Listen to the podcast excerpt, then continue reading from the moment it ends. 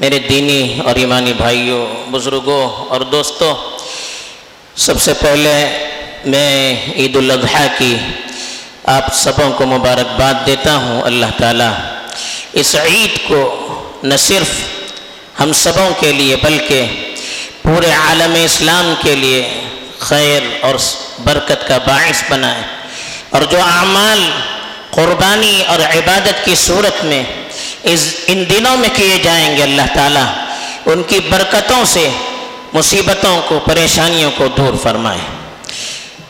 حضرات، عید کا جو تصور ہے، وہ اسلام میں دیگر مذاہب کی طرح نہیں ہے۔ دیگر مذاہب میں بھی عید منائی جاتی ہے، لیکن اس میں صرف خوشیاں ہی خوشیاں ہوتی ہیں۔ اسلام میں عید کا مطلب صرف خوشیاں منانا نہیں ہے۔ خوشیاں منانا یہ بھی عید کا ایک حصہ ہے۔ بلکہ عید میں خوشیاں منانا یہ ثواب کا بھی ذریعہ ہے۔ لیکن خوشیوں کی حد شریعت نے مقرر کی ہے۔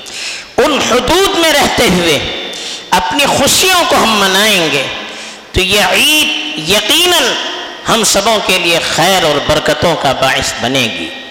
اسی لیے عید کی جو شروعات ہوتی ہے، وہ تکبیر سے ہوتی ہے۔ اللہ کی عظمت اور کبریائی کو بیان کر کے ہوتی ہے۔ بار بار اللہ اکبر اللہ اکبر کا نعرہ لگا کر۔ اللہ کی عظمت کو، اللہ کی بڑائی کو ایمان والوں کے دلوں میں بٹھایا جاتا ہے۔ تاکہ مومن کے دل میں اللہ کی کبریائی، اللہ کی بڑائی، اللہ کی عظمت اس طرح سے بیٹھ جائے کہ پھر مومن کسی کے سامنے جھکنے کے لیے تیار نہ ہو، کسی کے سامنے سر جھکانے کے لیے تیار نہ ہو، کسی کی دھمکی سے گھبرا کر اپنے دین، اپنی شریعت سے پیچھے ہٹنے والا نہ ہو۔ اس لیے بار بار تکبیر کے زمزمے گانے کے لیے کہا گیا۔ عید کی جو ابتدا تکبیر سے ہوتی ہے، اس کے بعد عید الاضحیٰ میں جو دو اعمال ہوتے ہیں، خاص طور پر ایک تو عید کی دوگانہ ہوتی ہے، دو رکعت نماز ہوتی ہے، جو ابھی اللہ کے فضل سے ہم سبوں نے ادا کی اللہ تعالیٰ اس کو قبول فرمائے۔ دوسری جو اہم سنت ہے ان دنوں کی خاص طور پر آج کے دن اللہ کو سب سے زیادہ جو عمل محبوب ہے وہ قربانی کا عمل ہے۔ حدیث میں آتا ہے، ما عمل ابن آدم من عمل احب الى اللہ فی هذه الايام من احراق الدم او كما قال صلی اللہ علیہ وسلم، اللہ کے رسول صلی اللہ علیہ وسلم نے ارشاد فرمایا کہ آج کے دن اللہ کو سب سے زیادہ محبوب اور پسندیدہ عمل قربانی کے جانوروں کا خون بہانا ہے۔ قربانی کرنا آج کا سب سے اللہ کو پسندیدہ عمل ہے۔ ان دنوں میں جو قربانی کی جاتی ہے، وہ اللہ کے محبوب پیغمبر حضرت ابراہیم علیہ السلاۃ والسلام کی یادگار ہے کہ اللہ کے حکم پر اللہ کی محبت میں اپنے اکلوتے فردن جو بڑی تمنا اور امنگوں کے بعد بڑھا کے بڑھاپے کی عمر میں اللہ کی طرف سے انہیں ایک تحفے کی شکل میں ملا تھا اس کو اللہ کے حکم پر قربان کرنے کے لیے تیار ہو گئے۔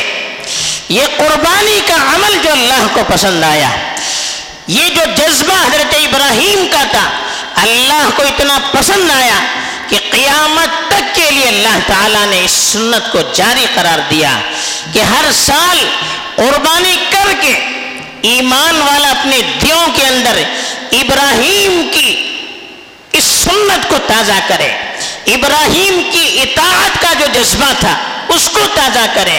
اللہ کی محبت پر ہر چیز کو قربان کرنے کا جو جذبہ تھا اس کو پیدا کرے۔ اللہ کا شکر ادا کرے۔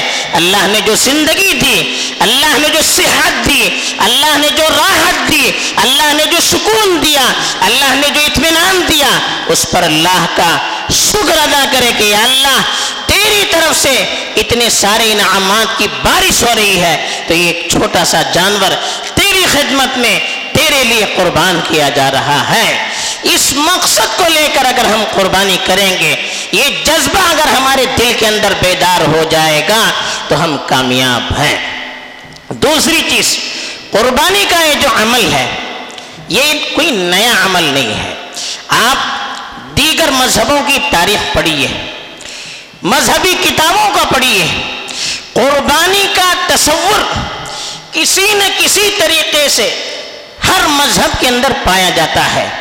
اللہ کو راضی کرنے کے نام سے یا مصیبتوں کو دور کرنے کے نام سے، یا بلاؤں کو ٹالنے کے نام سے قربانی کا عمل بہرحال پایا جاتا ہے۔ جانور تو چھوڑیے، بعض مذاہب میں تو انسانوں کو قربان کرنے کا بھی طریقہ جاری تھا۔ یہ عمل جاری تھا۔ اسلام نے قربانی کے عمل کو سنوارا ہے۔ قربانی کے عمل کو ایک صحیح رخ دیا ہے۔ کہ اللہ نے جو جانور انسانوں کی خدمت کے لیے پیدا کیے تھے، ان جانوروں کو اللہ کے حکم سے قربان کرنا۔ وما عملت ایدیہم افلا اشکرون کا وَذَلَّلْنَاهَا لَهُمْ، فَمِنْهَا رَكُوبُهُمْ، وَمِنْهَا يَأْكُلُونَ۔ کہا کہ یہ جان، اے جانور جو میں نے پیدا کیے تھے، وہ میں نے تمہارے تابع کر دیے۔ تمہارے کنٹرول میں دے دیے اس میں سے کچھ جانور ایسے ہیں جو سواری کے لیے تم استعمال کرتے ہو اور کچھ جانور وہ ہیں جس کو تم ذبح کر کے کھاتے ہو۔ تو جانوروں کا کھانا اس کو ذبح کرنا یہ اللہ کے حکم سے ہے۔ اللہ نے ہر مقصد کے لیے کوئی نہ کوئی چیز پیدا کی ہے۔ اس مقصد کے لیے اس کو قربان کرنا یہ اس جانور کے لیے بھی اعزاز ہے۔ تو یہ جانور کی قربانی اللہ کے حکم سے ہوتی ہے اور ہر مذہب کے اندر اس کا تصور ہے۔ اسلام نے اس کو ایک اچھی شکل دی، لیکن افسوس ہوتا ہے۔ آج کچھ ذہنیت ایسی بنا دی گئی ہے کہ اسلام کا ہر عمل مشکو کیا جا رہا ہے۔ اسلام کے ہر حکم پر انگلی اٹھائی جا رہی ہے۔ قربانی جیسا مقدس عمل اس کو بھی بگاڑ کر لوگوں کے سامنے پیش کیا جاتا ہے۔ افسوس ہے ان لوگوں پر۔ لوگوں کی عزت پامال ہوتی ہے اس پر آواز نہیں اٹھتی ہے۔ مسلمانوں کی جان معمولی معمولی چیزوں پر لی جاتی ہے۔ لنچنگ کے نام سے اور کسی نام سے مسلمانوں کو زندہ مار دیا جاتا ہے۔ اس پر کسی کی آواز نہیں اٹھتی ہے، لیکن جانور کی ہمدردی جاگ جاتی ہے۔ حالانکہ انسان یہ اللہ کی سب سے معزز مخلوق ہے۔ اس اس دنیا کو اللہ تعالیٰ نے انسانوں کی خدمت کے لیے بنایا۔ ساری دنیا کی چیزیں انسانوں کی خدمت کے لیے اللہ نے بنایا۔ وسخر لکم ما فی السماوات و ما فی الارض زمین اور آسمان کی ساری چیزیں اللہ نے تمہارے تابع کر دی ہے وَلَقَدْ كَرَّمْنَا بَنِي آدم۔ ہم نے تو آدم کی اولاد کو بڑا معزز بنایا ہے۔ اللہ نے اپنے ہاتھ سے پیدا کیا۔ وما خلق تو بھی یہ کہا۔ میں نے اپنے ہاتھ سے اس انسان کو پیدا کیا۔ سب سے معزز مخلوق اس کی قدر و قیمت نہیں رہی، لیکن جانوروں کی قدر و قیمت رہی۔ یہ بھی ذہنیت افلاس کی دلیل ہے۔ وہ تو غیر غیر تو غیر ہیں۔ ان کے پاس کوئی ایمان نہیں ہے، کوئی خدائی تعلیم نہیں ہے۔ افسوس تو ہم مسلمانوں پر ہے۔ اپنے بھائیوں پر ہمیں افسوس ہوتا ہے کہ ہمیں اپنے ایمان والوں کی قدر نہیں رہی۔ ہمارے دل کے اندر اپنے ایمان والوں کی قدر نہیں رہی۔ چھوٹی چھوٹی باتوں پر اپنے اپنے بھائیوں کو بدنام کیا جاتا ہے۔ تہمتیں لگائی جاتی ہے۔ ان کی عزت کو داؤں پر لگایا جاتا ہے۔ طرح طرح کے الزامات لگائے جاتے ہیں۔ افسوس تو اس پر ہوتا ہے۔ آدمی کوئی کاروبار کرتا ہے، کاروبار چمکتا ہے تو اس کے خلاف پھر لگائی بجھائی کا عمل ہوتا ہے۔ کوئی اپنا گھر بناتا ہے، معمولی چیز، کوئی عمارت تعمیر کرتا ہے، اس کے خلاف بھی لگائی بجھائی ہوتی ہے۔ کیا انسان کو تکلیف دینا اس کی وجہ سے اللہ کی طرف سے مصیبتیں آتی نہیں ہیں؟ اللہ کی طرف سے عذاب آتا نہیں ہے۔ اللہ کے رسول صلی اللہ علیہ وسلم نے رشاد فرمایا، من اللہ ترمیدی شریف کی روایت ہے، جو دوسروں کو تکلیف دیتا ہے، اللہ اس کو بھی تکلیف اور پریشانی میں مبتلا کرتے ہیں۔ آج لوگ شکایتیں کرتے ہیں، سکون نہیں، اطمینان نہیں، پریشانی ہے، ٹینشن ہے، ڈپریشن ہے، کیوں ہوتا ہے یہ؟ یہ اسی لیے ہوتا ہے، ایک ایمان والے کو ہم تکلیف دیں گے۔ چند ٹھیکروں کے لیے، اپنی انا کے لیے، اپنے حسد کے جذبے کو پورا کرنے کے لیے یا دنیا کی چند کوڑیوں کے لیے، کیا اپنے ایمان والے کو ہم تکلیف دیں گے؟ اپنے بھائی کو تکلیف دیں گے؟ کیا اللہ کا غضب نازل نہیں ہوتا؟ حدیث میں اللہ کے رسول صلی اللہ علیہ وسلم نے صاف طور پر ارشاد فرمایا اتقی دعوت المظلوم فإنها ليس بينها وبين الله حجاب۔ مظلوم کی بد دعا سے بچیے، مظلوم کی بد دعا سے بچیے، اس کے اور اللہ کے درمیان میں کوئی پردہ نہیں ہوتا ہے۔ یعنی وہ شخص جس کا حق مارا جاتا ہے جس پر ظلم ہوتا ہے، جس کو تکلیف دی جاتی ہے، جس کو پریشانی میں مبتلا کیا جاتا ہے، جب اس کے دل سے بد دعا نکلتی ہے، تو اللہ کے یہاں قبول ہونے سے کوئی چیز اس کو روک نہیں سکتی۔ حضرت عبداللہ ابن عمر رضی اللہ تعالیٰ عنہ کی روایت ہے۔ ایک مرتبہ ایک مرتبہ کعبۃ اللہ کی طرف دیکھا انہوں نے۔ ترمیدی شریف کی روایت ہے اور کہا، ما اعظمکی وما اعظم حرمتکی وحرمت المؤمن وحرمت المؤمن عند اللہ اعظم منکی او کما قال صلی اللہ علیہ وسلم، فرمایا، تو کتنا عظیم ہے، تو کتنا مبارک ہے، لیکن یاد رکھیے، ایک مومن کی عظمت اللہ کے نزدیک تیری عظمت سے بڑی ہوئی ہے۔ کعبۃ اللہ کی عظمت کعبۃ اللہ کا تقدس، اس کو تو ہم تسلیم کرتے ہیں۔ کعبے کے خلاف کوئی لفظ زبان سے نکالے ہم جان دینے کے لیے تیار ہو جاتے ہیں۔ لیکن ایک صحابی رسول کہہ رہے ہیں کہ اللہ کے نزدیک ایک ایمان والے کی عظمت، اس کی حرمت کعبۃ اللہ کے تقدس اور کی اس کی عظمت اور حرمت سے بڑا ہوا ہے۔ حضرت حذیفہ بن یمان کی ایک روایت ہے۔ آج کل کے حالات میں ہمیں اس پر غور کرنا چاہیے۔ لوگ چھوٹی چھوٹی باتوں کی مخبری کرتے ہیں، لگائی بھجائی کرتے ہیں، ادھر کی بات وہاں پہنچاتے ہیں۔ حضرت عزیفہ بن یمان رضی اللہ تعالیٰ عنہ ایک مرتبہ ایک جگہ بیٹھے ہوئے تھے۔ بخاری شریف کی بھی روایت ہے ترمیدی میں بھی اس کا حوالہ ہے۔ ایک شخص ان کے سامنے سے گزرا۔ ان سے کہا گیا کہ یہ شخص عوام کے عمرا تک پہنچاتا ہے۔ عوام کی خبریں حکمرانوں تک پہنچاتا ہے۔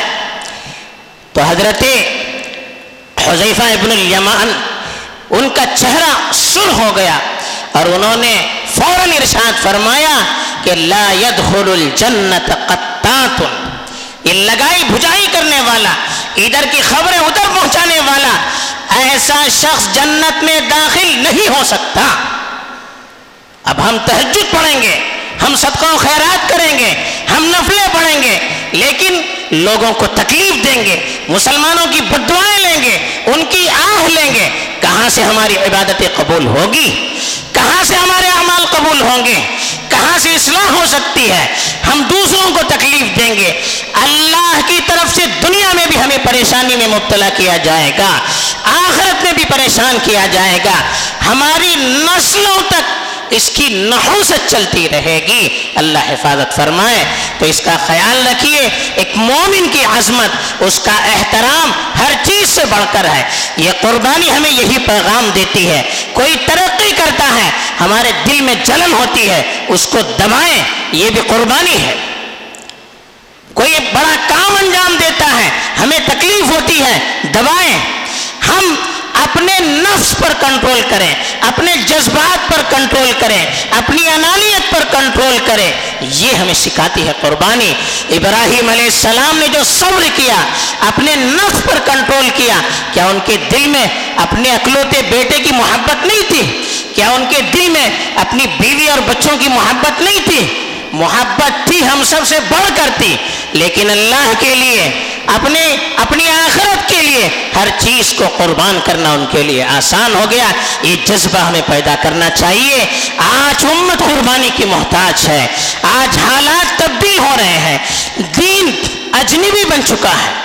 دینی احکام اجنبی بن چکے ہیں۔ دینی احکام پر انگلیاں اٹھائی جا رہی ہے شریعت میں تبدیلی کے نعرے لگائے جا مسلمان جو ایمان پر مضبوطی سے قائم رہنا چاہتا ہے، جو اپنے دین پر مضبوطی سے قائم رہنا چاہتا ہے، اس کو معاشرے سے دور کیا جا رہا ہے، اس کو بدنام کیا جا رہا ہے، اس کو کسا جا رہا ہے، اس کو پسا جا رہا ہے، اس کو دبایا جا رہا ہے، اس کو حوالات کے حوالے کیا جا رہا ہے اور اس کی عزتوں کو اچھالا جا رہا ہے۔ طرح طرح کی تکلیفیں اور اذیتیں اس کو دی جا رہی ہے کہ ایمان والا اپنے ایمان پر باقی نہ رہے، یہ وقت قربانی کا ہے۔ آج امت قربانی چاہتی ہے۔ اپنے وقت کی قربانی ہمیں دینی چاہیے، اپنے دین کی حفاظت کے لیے۔ اپنی طاقت اور صلاحیت کی قربانی دینی چاہیے اپنے دین اور ایمان کی حفاظت کے لیے یاد رکھیے ہمارا وجود ایمان کی وجہ سے ہے ہم اپنے نوجوانوں کو عصری تعلیم دے کر عصری میدانوں میں آگے بڑھانے کی کوشش کرتے ہیں کیجیے بہت اچھی بات ہے لیکن یاد رکھیے، پہلے ان کا ایمان ہے، اس کے بعد ساری چیزیں ہیں۔ اگر ان کے ایمان کو پرتیشا چلا کر، اگر ان کے ایمان کو بدنام کر کے، اگر ان کے اخلاق کو بگاڑ کر، اگر ان کو دین سے دور کر کے ہم نے بڑے بڑے عہدوں پر پہنچا دیا، یہ لوگ اسلام کے خاتم بننے کے بجائے اسلام اور مسلمان کے لیے ناسور بنیں گے۔ ایسے ہی لوگوں کے ذریعے اسلام اور مسلمانوں کے خلاف فیصلے کروائے جاتے ہیں۔ مقدمے کروائے جاتے ہیں۔ آئے دن ہمیں اپنی آنکھوں سے اس کا مشاہدہ کرتے ہیں۔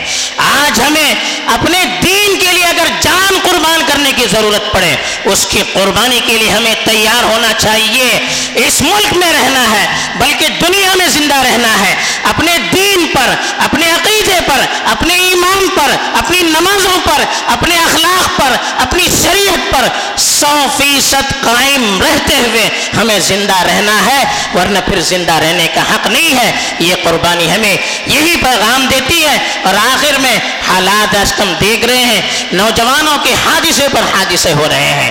عبرت کا جذبہ نہیں پیدا ہوتا ہے۔